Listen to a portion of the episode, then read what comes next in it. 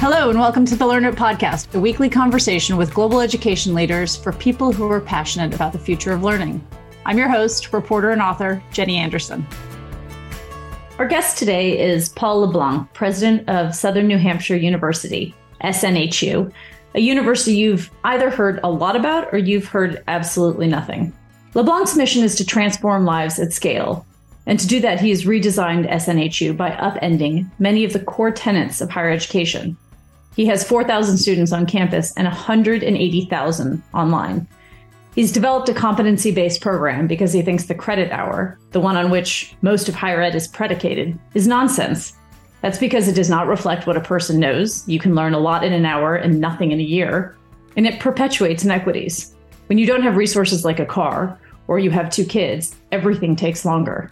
Paul wrote a book called Students First, which is about how you put students at the center of the education experience by doing things like getting rid of the credit hour, making education affordable, and working hard to create a sense of belonging for all students. But while he was working on that book, he decided to write another one called Broken How Our Social Systems Are Failing Us and How We Can Fix Them, about why healthcare, criminal justice, and education, systems aimed at helping humans, so often dehumanize them and the people they employ. No one is lifted out of poverty. No one is lifted out of ignorance. No one is lifted out of ill health and then cites a system or a platform or a technology. What they always cite is a person. So you have to build systems, policies, and platforms that create the space for the relational. In our conversation, we talk about how to change that, drawing heavily from his own experiences at SNHU, as well as the stories of entrepreneurs from business, tech, and healthcare. We talk a lot about the power of love and about the difference between belonging and mattering, about the power of storytelling, and why competency based education is finally taking hold. We discuss a massive $20 million project SNHU has embarked on with Google to better identify skills students have and how they could be given credit for it. In this conversation, Paul gets granular and personal and confessional. He's honest about what he's achieved and why he's so excited for the next generation of leadership to fill in and take SNHU forward. Paul's ideas go way beyond education and really get at how much support most humans need and how we can design big, unwieldy, and bureaucratic institutions to offer that. I hope you enjoy the episode. Paul LeBlanc, thank you so much for being with us. Thank you for having me. So, I've been reading both of your books, and in both of them, Broken and Students First, you paint a fairly bleak picture of the system we have to serve post secondary students. The United States fails 45% of students, inflicts massive debt, forces conformity to a certain deductive linear reasoning mode, instills anxiety, and perpetuates inequities. And I think the answer you come up with is love. Humans need it, systems lack it, and society demands it. But systems at scale aren't doing that. It's not delivering that.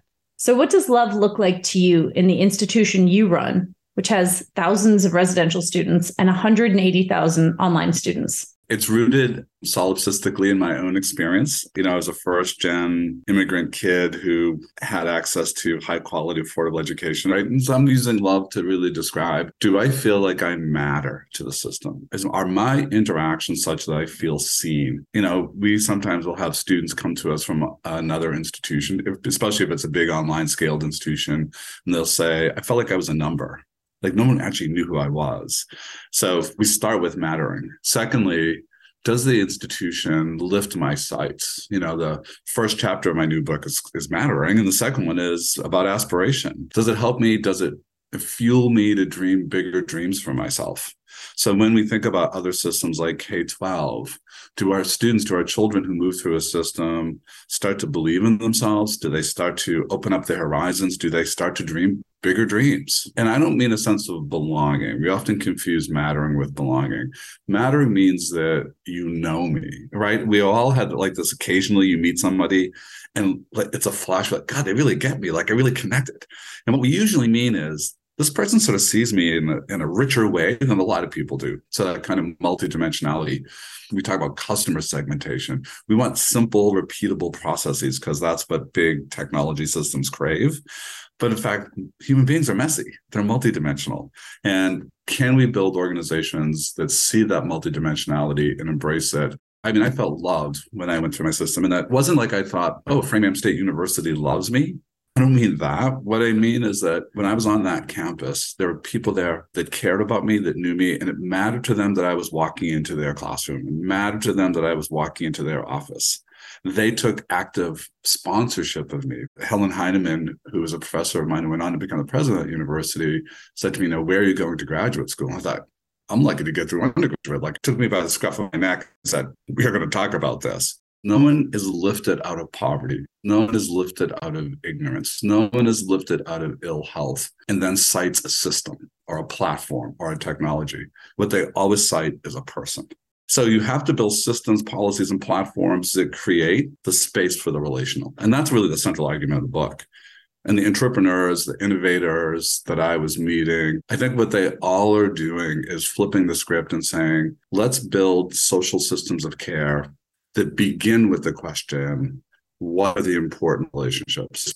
And then hold that space sacred and then automate the hell out of everything else. I just met with 200 of our managers and supervisors and we were talking about this and i, I have a bet. My bet is that our caregivers are spending huge parts of their day doing stuff that satisfies our systems but has nothing to do with their students in that relationship. And every head nodded I was like, we've got to get that out. We've got to get that off their plates. I'd love to sort of explore this difference a tiny bit between belonging and mattering. Because in Students First, you talk a lot about the importance of belonging. And I watched your thinking evolve when you got to broken into mattering and just explain a tiny bit more about that difference. And also, then I'm going to add one more fold in service, because I wonder if what you're talking about isn't demanding that every teacher love their student, because that's a big ask. But perhaps we're asking more of service, or are we asking more on the mattering and some of the belonging? Pick that apart a little bit. I, like so many people, have always thought that one of the secrets of student persistence and growth is the sense that they belong. And I think there's something to that, right? We know, for example, that students who are in clubs, who are part of student government, they persist at better rates, generally speaking. But you and I belong to lots of things that I'm not sure we would say we also matter to those organizations. So professional memberships, I belong to those. I value being in that community of like-minded people who have an interest in X, Y, or Z. I read the journal that I get with my subscription, but I don't know that I matter very much to them outside of my annual subscription fee. So it's Greg Elliott at Brown University who helped me understand mattering is a different order of magnitude that has the following components that you see me, so I matter to you in the ways we talked about a moment ago you invest in me. So it's one thing to be seen, but it's another to feel like, oh, this is actually invested in me. And then the third, Greg would say, is that we give you agency. We give you the space to shape our engagement. In other words, it's in relationship. He doesn't talk about this notion of thirdness um, that Jessica Benjamin, the noted NYU psychologist, does. But Jessica, you know, would say that transformation happens when two parties can imagine kind of a third state in which they are both invested. And she works with Palestinian and Israelis, really hard stuff. But she would say a teacher and a student. In that relational space, we imagine a third state, a state of thirdness. And I think we have nice examples. If you take a look at high impact practices in undergraduate education, a really wonderful example is undergraduate research, where an undergraduate student and a professor are working together on a research project oftentimes you know the student is cited as an author in the study or the paper that gets published but they're working together on a third thing it's not about the student becoming more learned it is about the two of us learning together for a third state at SNHU, students are taking classes when they can, how they want, and in their time frame, which is incredibly powerful. But how do you make them feel they're part of a community? How do you create that sense of mattering when students are mostly learning on their own? We really build this through the relationship with the academic advisor. If I'm your advisor, 80% of that time is really being almost a life coach because as an online student with us, it can feel isolated. We are not in a traditional class with everybody where you start to get that kind of chemistry of, oh, I saw you in my last class, right? So you're going from class to class to class, but it's asynchronous. So you're doing it when you can. So that advisor plays this critical role of making you feel like you have someone who is at your side, who's walking the journey with you. They're checking in on you. They're getting you resources when you need it. But they also know when work is terrible, when your kid is troubled, when your spouse is being a jerk, when, like whatever it is is that's getting in the way. They know it's in that relationship that you get the sense of it does matter to somebody. So remember what I said no one cites a policy, no one cites a system. What our students talk about, and I get these communications all the time. I just want you to know about my advisor, Michelle. If it wasn't for her, I wouldn't be walking across the platform this weekend for my diploma. That's really powerful stuff. The most emotional moments at graduation when thousands of people fly to Manchester, New Hampshire to walk across the stage is the reunion, first time connection of a student advisor who know each other intimately but have never met before physically. It's one of the most moving things. And we measure every aspect of our student life cycle, like every aspect of the experience, and we use net promoter scores for each. Our highest net promoter scores are for the relationship with advisors. And that's how we get scale, but also a sense of my personal experience. My personal experience is built on a relationship. Now, I'd like to think everything else is equally embracing and warm. But the reality is, if you enroll with us, you're going to go from course to course to course, instructor to instructor to instructor. But the one person who stays with you through that journey is your advisor. I tell my kids you can't form real relationships online. That can be a an add-on, that can be an amplifier, but like you got to put in the the real stuff. And I think what I'm hearing you say if I'm listening is you think you can. You can build that relationship online. Absolutely. And it's challenging. And it's not what you probably see or observe with most of our kids, which is a very superficial kind of skating over that confuses likes with relationship. A like is not a relationship, right? The heart of relationship building is two things. One is time. You can't shortchange time. So quick hit superficials, retweets, likes, thumbs up, thumbs down. That's not that's not time in relationship. And the other is that ability to sort of build trust through the sharing of vulnerability, the sharing of stories, that sense of understanding. Those are the things that our advisors do. And we deploy technology very powerfully and a lot of data and a very powerful CRM not to supplant the human, but actually to amplify and make it more powerful and productive. And what I mean by productive in this case is that we don't want to wait till a student is struggling to reach out and have that conversation, right? So when advisors come in and log in, they will often see how one of their students has performed on an exam, even before the student may have opened up their grades to see how they did. And if that student has not performed well, they're not waiting. That's a phone call. And the difference is now hey jenny i was just sort of look going through the course et cetera et cetera and i noticed like you, you seemed like they really sort of struggled on your exam yesterday. What was all like that's not like you. And you say oh my god work has been crazy plus my kid was homesick everything went to hell. I'll make it up to do some extra credit. Don't worry about it i'm good. And that's like oh great just want to make sure. If there's anything i can get you that's a quick call. But the call might instead be I don't know what I was thinking. I'm worn out. Work's going really terribly these days. Maybe I should just maybe should I just stop out for a while? Maybe I need to take a break. And what we know, by the way, is when students stop out even for a short time, the likelihood of their coming back is increasingly low. Like we got to get you back quickly. So maybe in that moment where I could say, "Hey Jenny, let's talk about that. Like, did you get any? Did you use the tutoring? No, I didn't even think of it. Oh my God. Well, let me let me set you up because you will just have an easier time with it. And then I start to build your confidence and, and sort of, okay, I'm good, I'm good, right? And it's those moments of sticking with it that I think those are the powerful interactions. It's really again thinking about deploying technology and data, which we do. Uh, we measure everything. We know when you were last logging in. We do predictive analytics. We have a sense of how you're likely to perform. We're monitoring every section of every class 24 7. But using that so that when you and I are in conversation, I don't have to spend the first 15 minutes asking you a bunch of questions trying to figure out what I should know because the system tells me what I need to know. And then I can jump in and do the productive work. How many life coaches do you have?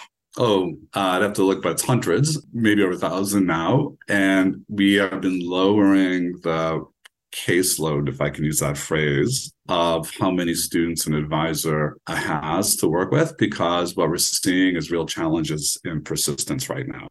And you see this at every level. You see this in K 12, you see this on residential campuses. We're certainly seeing it with our non traditional students. We serve a lot of students of color, 30,000 students of color, BIPOC students. And again, if you take a look at the data, they were disproportionately impacted by the pandemic. We do a lot of B2B work now. So we're working with a lot of employers Um, they're often using tuition benefits for their frontline employees as both an attraction retention strategy as well as an upskilling strategy. But what we see with those students is a greater likelihood that they never had college, they never tried college. And we know that there is a correlation between number of credits you bring with you and your likelihood of success they have track record. They kind of know what it means to be in classes. They know what it means to be in a term, right? They've demonstrated some success at it. When we have a student who comes in with no credits, has never had the opportunity to try college, what we find is it's a heavier lift. They need more handholding in the beginning. They tend to overestimate how much time they have and underestimate how much work is going to be required. So that's a critical mismatch, right? So we have to spend a lot more time and their attrition rates are higher. And we used to be about 85% of our students had credits coming in. It's down to 64% of our students have credits coming in. So you can see the greater challenge. Yeah. So we have, you know, a typical advisor caseload and, and scaled online would be about 300. And we brought our caseloads down under 200 you know, and what are we doing? We're trying to make more time for our advisors to be with fewer students. And what's some other feedback that you're getting from those advisors about the experience? What what else is the data telling you about where we are right now, kind of in this moment post pandemic with this particularly vulnerable and hard hit population? For our students from marginalized communities, however you want to define that, whether these are communities of color, LGBTQ students, for example, Many of them seem to be suffering almost a kind of trauma. If you think about the last two years that included not only the pandemic, not only the stresses that were put on them during the pandemic as frontline workers, we have a lot of people who work in healthcare, just sheer burnout, but also things like the murder of George Floyd, the increase in violence and and the sort of negative rhetoric and political discourse around trans students, for example. So one of the things we did about a year ago is we rolled out trauma-informed counseling practices for all our advisors. General rule of thumb for us is 10 advisors has a team lead, someone who's been an advisor who's really, really good at it and helps them, you know, in their practice. And I think what our team leads had to spend a lot more time doing was just kind of the emotional care and feeding of someone because you know I remember this very specifically in the middle of the pandemic. You know, uh, an advisor who was working with nurses. So advisors tend to be oriented towards programs. So she was working with our nursing program. So these nurses, you know, they're nurses, uh, RNs who are working on their BSNs, their bachelors they would be coming home having people, you know, dying on ventilators, watching people not being able to be with their loved ones, maybe mm-hmm. holding up an iPad as someone was saying goodbye for the last time. And they didn't want to bring that home to their dinner table. They often put it on the laps of our advisors. So I think we saw the impact on our people as well and needing to sort of just do better care for our own folks. And it's one of the messages in Broken is that in our scale systems of care, we often not only dehumanize the people we are supposed to be serving, but we often dehumanize the people who we employ within those systems. I want to talk a little bit about the power of storytelling, which you talk about in the book this need to know everyone's story or their multiple stories. I'm curious if that factors into this advisor relationship. It's very important. And in fact, what we try to do is make sure we're giving advisors the time and the space to hear those stories and collect those stories. And for so many of our students, sometimes it's the first time anyone's asked.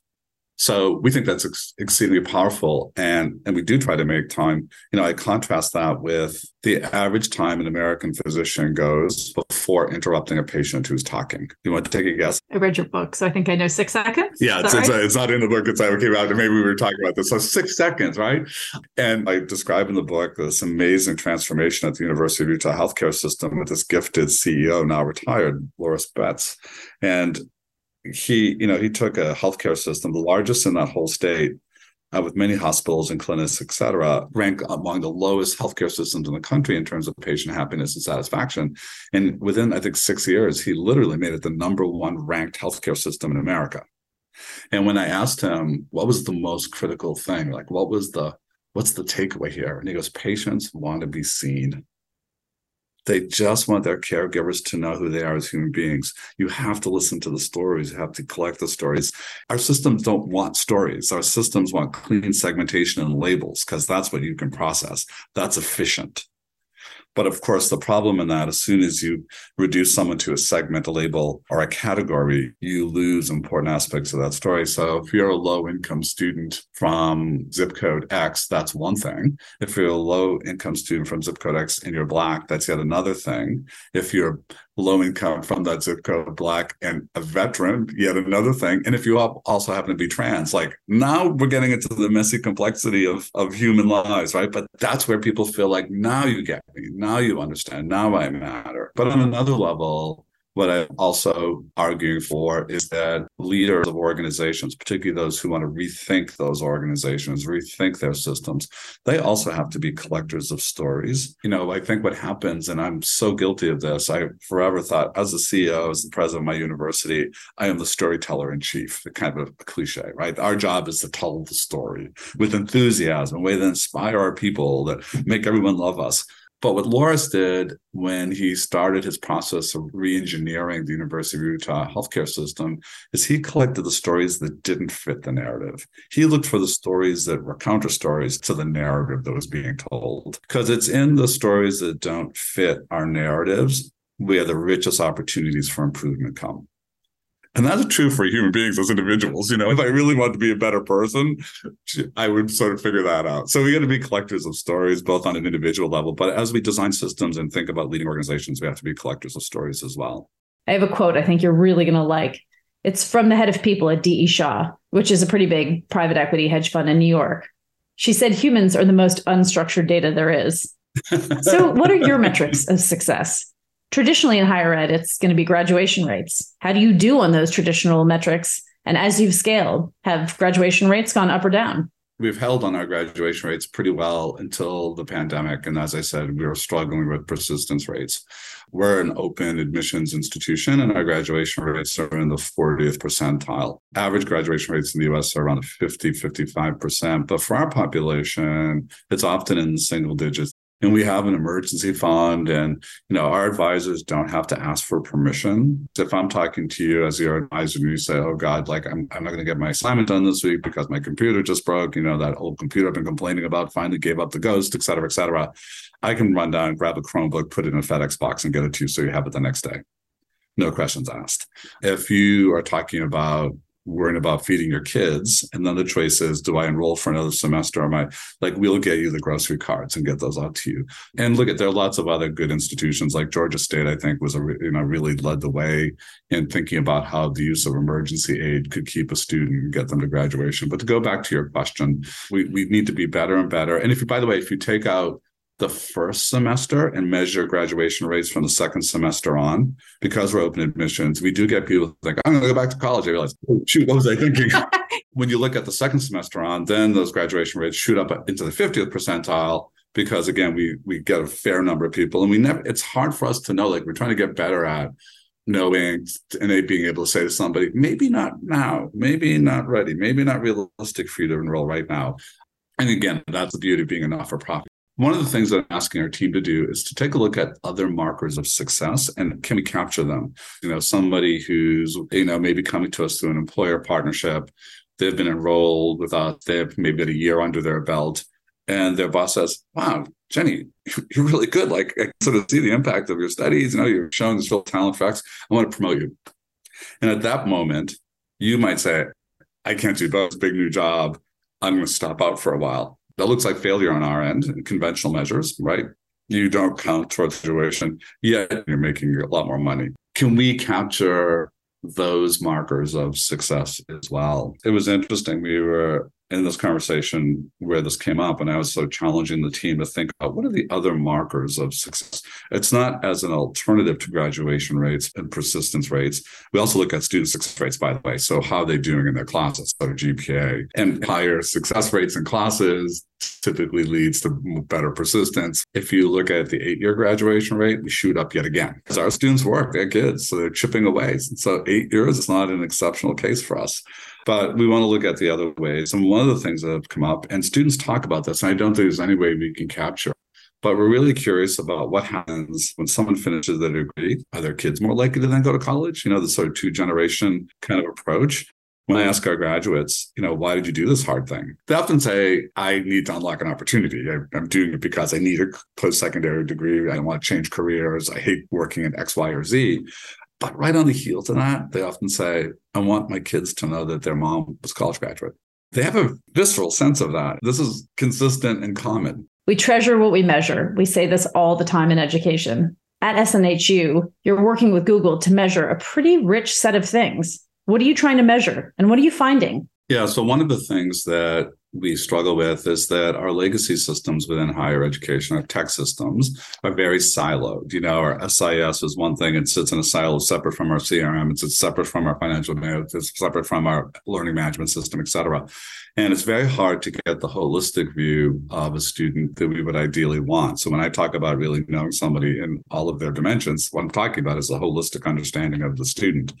So we've been working with Google, investing in building a new underlying data infrastructure that would allow us to build apps that more fluidly connect and talk to each other and allow us a much more comprehensive view of students, beginning with when you come to us initially in terms of what are the things you already know? What are your competencies and skills?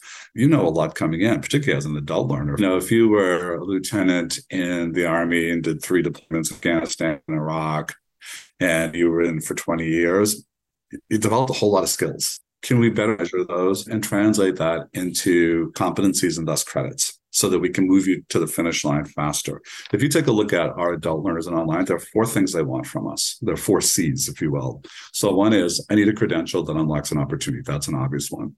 I'm doing this with some sense of urgency. So completion time. In my education will be my third priority full-time job I have to tend to. And now I'm going to squeeze in this thing called an education. So can you give it to me in a very convenient way that fits in my life? But time is a source of inequity. So if I tell you, hey, Jen, this is great. We, we're going to work with you to get you that credential, that post-secondary credential. And you just have to come to campus every Wednesday at 5 p.m. to be in class. And that's going to move you along there are huge swaths of the economy where I may not even know my schedule for next week. How do I commit to Wednesdays at five? And it gets baked into in all kinds of inadvertent ways. I had a parent take me up on something, and I was like, "Oh my god, why did I not think about this?"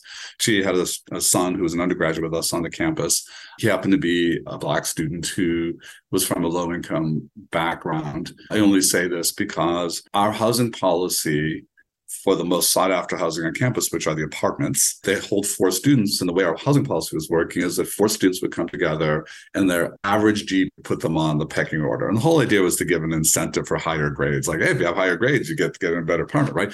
But and said, my son has to work 35 hours a week. And by the way, he's enrolled in a really hard program, engineering. So yeah, his GPA is not as high. And and it's like, wait a minute, he doesn't have the same amount of time.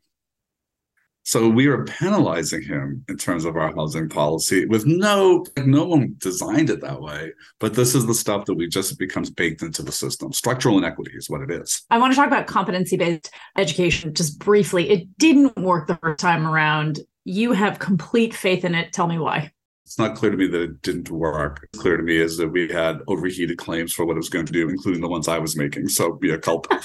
um, but I, I sort of, you know, the book I would sort of, I, I evoked the uh, Gartner curve, and I would use the analogy of MOOCs, for example. We said, you know, MOOCs are going to change the world, and then it became really fashionable to make fun of MOOCs, like, oh yeah, so you know, where did those go? And now all of a sudden, kind of a presence in the higher ed landscape. Is it changing higher ed? No. Is it an important part of the landscape? Increasingly, you know, edX was purchased for 820 million, perhaps overpaid or not. But right, like these things became big, viable parts of an ecosystem. And the ecosystem doesn't just implode it evolves and it starts to reshape itself. So if I look at competency based education, we made big exuberant claims for it. Everyone said, oh, yet another sort of a fad.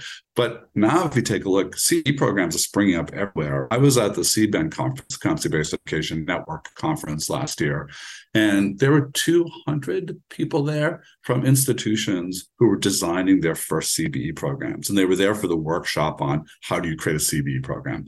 But that's 200 institutions that are now moving into that space on top of the ones that were already there. And look at Western Governors is arguably the largest, depending on how you count, uh, with us. They're a CB pioneer. They're doing a remarkably good job and keeping prices low and highly ranked teacher education program, for example. So I think CB now is firmly planted as part of the landscape.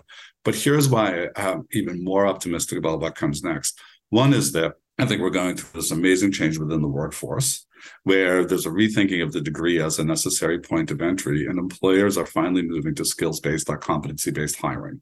So, what they're saying is, I no longer trust the degree to be a signal of what you can do, or that you can do many things. In fact, if you ask CEOs, you know, raise your hand if you've hired somebody from a good four-year school who doesn't write very well. Every hand will go up. And you can do that with Quant, et cetera, et cetera. We're not the trustworthy signal that we once were. Instead, what they're saying is, I need to know what you can actually do with what you've learned and an increasing willingness to say, and it doesn't have to be rendered in the form of a degree. So now you have this new interest in micro credentials, something less than a degree. 40% of all Google's higher ed searches today are for non credit programs shorter term programs. And there's substantial research, including national research we commissioned, that tells us that a good part of the population say they want something that's shorter in length, more affordable, laser focused on skills, in high demand jobs. Like that's what people want. Like I don't have the luxury of through two years or four years. So we acquired something called Kenzie Academy, which does six and nine month programs in UX design, software engineering, and cyber. We can, in nine months, take somebody from $18,000 a year to $65,000 a year. And we can do it in a way that doesn't break the bank for them. Degrees won't go away, but these will be part of the landscape. And I think CBE is really the underlying architecture that will be required. I want to read something that you wrote. You said post pandemic, employees and students have changed behaviors. And this isn't a direct quote, I'm kind of paraphrasing. Behaviors, needs, and their expectations are different. Threats and opportunities are coming at them faster than ever. And you said the organization that you've helped build over the past 20 years probably isn't the organization that the next 20 years will demand. And you may well not be the person for that, which is two brave statements. What do you think that organization needs to look like? And how will you know when it's time to go? On the second question, I hope I know that before my board does, because you don't want to be asked to leave. But let me start with the organization. So, an acronym from the military, it's been often quoted now, right? Volatile, uncertain, complex, and ambiguous. Certainly describes our, our world these days. And in a world like that, clarity of your values, clarity about mission, clarity about why you exist remains critically important. Certainty about how you achieve that mission that's dangerous because in a VUCA world, certainty is rigid and rigid breaks fast. It's brittle. We have been more top down in terms of our decision making and how we've guided this organization than I think we should be going forward. Because now I've talked about rather than a kind of management team that sits at the top and look at our people, I think generally speaking, have a high level of trust in my leadership and my team's leadership, et cetera. But the reality is they're closer to the work. And what I've been arguing for is let's move away from a centralized management team. Let's talk about a series of councils, if you will, that are deeper in the work, that bring more voices to the table so that we create a network effect. So that management team is actually simply the node that holds together a network of networks. And how do we tap into the smarts, creativity, and knowledge of those who are closest to the work how do we give them more autonomy? I think our system has become too bureaucratic. I'm a big fan of David Graeber. I'm sure you know Graeber's work. I love the fact that this pairing, he's the anarchist economist who was sort of the intellectual godfather of the Occupy movement. But the last book he wrote before he died is called Bullshit Jobs. And he talks about not only the jobs that probably could disappear tomorrow, and no one would notice. And a lot of people, 60% of people describe their job that way. But how much of a job is actually about keeping the system happy? and actually not about the work. And I think some of that has seeped into SNHU simply by dint of our sheer size and the complexity that goes with size. So we're on a sort of mission right now to, to identify that and, and get it out. And I think some of that happens when you start to move away from this kind of hierarchical, traditional, and, and higher ed is very hierarchical despite our egalitarian rhetoric. How do you sort of break down those silos? How do you break down those hierarchies and move towards a kind of network of networks? That's our metaphor that I think we're moving to today. Higher education is an expert culture where status accrues to the smartest person in the room anybody who's sat through a meeting of academics has watched the attempt to show that someone's the smartest person in the mm-hmm. room. The problem with that is expert culture is fall prey to certainty. And it's very hard for people in expert culture that encouraging someone to say, I don't know, or I need help. And in a VUCA world, there's so much we don't know. As a leader, I've had to learn to start with the questions. The world is kind of a mess. I mean, you know, we're living in a world of shit, it seems. I have such faith in this young people, and they're the ones who lined up for hours and hours on campuses across the country to insist on their right to shape their future. And I do think they're asking different questions. Honestly, I know you're like, you don't want me to just do the talk, but in talking about it, I get optimistic and excited. Like, it's like, no, this is great. Like, you know, and I think sometimes maybe we have to be really broken to fix the things that are so deeply broken in our culture and our society. Maybe this in order to actually step back because this is not acceptable anymore. And I think I see that impatience and intolerance as I would hope in lots of young people. And they are the future. So what we've got to do is sort of give them the tools and get out of the way. And part of, you know, you asked this question about when will it be time for me to leave? It's like, Chris, like, you know, we need a next generation of leaders in higher education that don't look like me if we're really going to fix the system. I like it. You're just you're going to be unapologetically optimistic, which I actually do think in this post-election moment is warranted. All right, three rapid fire questions. What is your favorite book about learning? My favorite book about learning. Oh, I can't answer that question. Jenny, that's like asking. I'm like Nick Hornby in uh, High Fidelity. I like you can't ask any, me like my favorite record album. I can ask you any question I want. That's the joy here. All right, so I'm gonna I'm gonna answer your question, but it's a really old answer. I love Jonathan Kozol's Death at an Early Age. If you know Jonathan Kozol, that book was written, I think, it was a young Harvard grad teaching at Roxbury School in Boston, poorest school, school overwhelming African American students. And he talked about the way the system killed the creativity in children. Okay, what's your favorite book not about learning? Anna Karenina is a book that I just go back to again and again. I love that book deeply. Okay, and what are you binge watching? Oh my God. Well, I just finished binge watching uh, Bad Sisters, which I think is one of the best things that's ever, and Derry Girls. So, those season of Derry Girls, which dropped very recently. Paul, thank you so much for your work, for your books, and for sharing your time and thoughts with us. Thank you so much, Jenny. The first podcast we recorded for Learn It featured Michael Sorrell, president of Paul Quinn College. His advice in the dark days of the pandemic was lead with love in the episode, he spoke about how to do that, specifically addressing ways to confront racism, expand opportunities, and provide safety for all students. It's fitting that we're ending the Learn It podcast with LeBlanc, whose messages echo so many of the same sentiments, not least of which the importance of love. Paul wants big systems to create better ways to make students feel they matter by seeing them, knowing them, investing in them, and giving them agency. He's found creative ways to do this at SNHU, and is remarkably honest about where he has succeeded and where there's so much more to be done. I love the idea that leaders need to be collectors of stories and that they need to engineer ways to understand students in the many messy dimensions in which they arrive. At a moment when it is cool to call a university degree passe and argue the future is just about short term credentials and skills, Paul is refreshingly frank about the need for both. He has not given up on the promise that a degree can be a tool for social mobility he just doesn't have one definition of what a degree is. Delivering on the social mobility promise requires risks of redesign and rethinking, which he's done. I admire Paul's track record, but more than that, I deeply admire his ability to keep learning. The combination of those two, of leading with love and of always learning, is a powerful one. As Paul said, the problem with expert culture is that it falls prey to certainty. Paul and Michael, and so many other people we've had on this podcast Kaya Henderson, Subbu Myeni, Shai Reshef, Chernor Bah, Laurie Santos, Regina Hamidi, Caitlin Barron, they don't fall prey to certainty, but constantly question the systems in which they operate and themselves. EdTech founders, of course, don't always have this luxury. To get venture capitalists to part with their money, certainty of mission or ability to execute is probably necessary. But certainty of purpose and an ability to constantly question and learn are not mutually exclusive. If there is a set of leadership superpowers, love and learning are two. Combined and directed towards the unapologetic goals of equity and access in education, they are powerful and notable and laudable. Thanks for listening for the past two years, and I promise to let you know where this podcast lands next.